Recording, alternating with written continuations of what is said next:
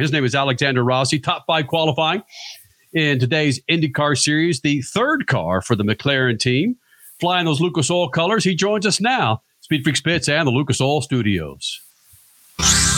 So Alexander Rossi joining us here in the Freak Nation IndyCar series. Alexander Rossi joining us here in the Freak Nation. One of the things I'm curious about when it comes to Texas, of course, it's a gnarly track. You guys are reaching speeds of about a thousand, thousand five hundred miles an hour on that track.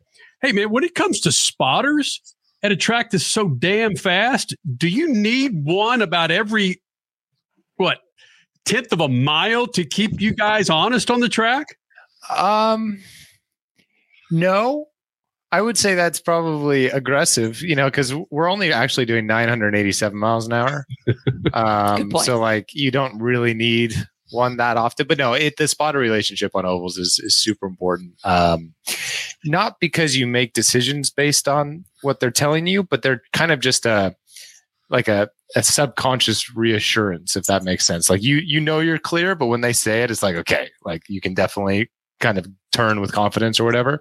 Um, and the other thing that they're super good for is kind of communicating what other cars are doing. So Texas in particular, eh, I think this year we're going to have two lanes kind of active during the race.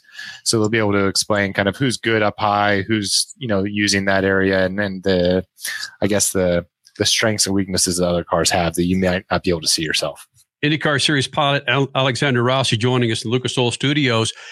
You hear it from Formula One drivers, IndyCar Series drivers. If you have to think about making a move, you're too late. Hmm. That's why I was curious about when it comes to a spotter. By the time it comes out of his mouth, isn't that gap or that move already gone?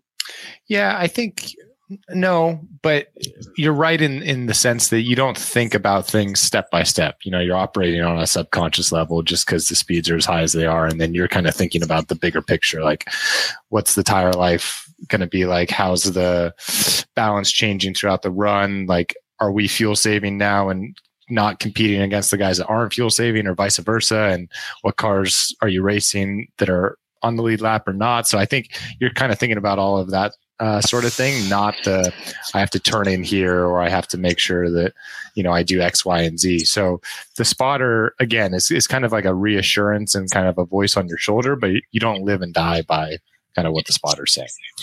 Let me jump in here for a minute, Crash. In rallying, drivers and co-drivers have a language they speak all their own to each other. Do you have that same kind of language between you and the spotter? Is he telling you things that wouldn't make sense to anybody else who heard it?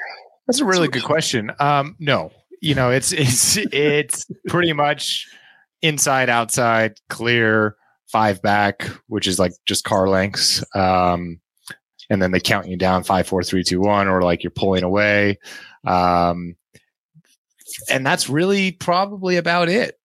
Is know? that normal for all tracks or just because of the speed at Texas won't yeah. let him get too much out of his mouth. So so honestly the reason spotters came to be was back in kind of the IRL classic days when you had these races every week where cars were side by side by side by side, right? And so you if you're on the outside of a car and you're slightly in front of them, you can't really see where they are. And so the last thing you want to do at these speeds is kind of inadvertently turn down or take their lane away. Oval racing in IndyCar has evolved a lot to where it's a lot of single file stuff. So spotters are kind of something that's been kept on as they're helpful, but they aren't a necessity. Like they used to be a necessity, and, and that's not really the case anymore, if that helps. Oh, yeah, but on road courses, without question. Not a necessity. Or no. Yeah. So, like, most teams don't even use spotters on road courses like we do because it's like again it's kind of like a track walk you do it because like everyone else is doing it but like you don't really learn anything or gain anything from it i kind of feel the same way about spotters like you don't want to leave any stone unturned because like god forbid the one time that in turn one you get hit from the back and it's like well i told you if you had a spotter that wouldn't have happened so, so that's the reason you kind of do it but like it's not it's not a be all or end all it's not like cup and i think the reason why is because again we don't have the racing that Cup has um, in terms of the ovals and the side by side stuff, the super speedway stuff. Um, and then also, like, we don't want to be that close to another car because, like, you can't have contact. So when you take all of those things into consideration, it's like it's it's still a, a pretty different style of racing um, to other series, but also what we had, you know, one or two decades ago. But what you're explaining right there, you guys in IndyCar seem to be the best of both worlds. You do have some good side by side racing at times, and you've got your your follow the leader like Formula One. It's almost like Formula One's trying to copy you guys right now with their parody. But how? Why is it still not translated to the American public? Do you think? Well, that's a much bigger question and answer than we have time oh, for today. Yeah. But but I think you know ultimately we're still IndyCar is is has an upward trajectory and it mm-hmm. has had really since I came to the series in 2016. You're welcome. No, I'm kidding.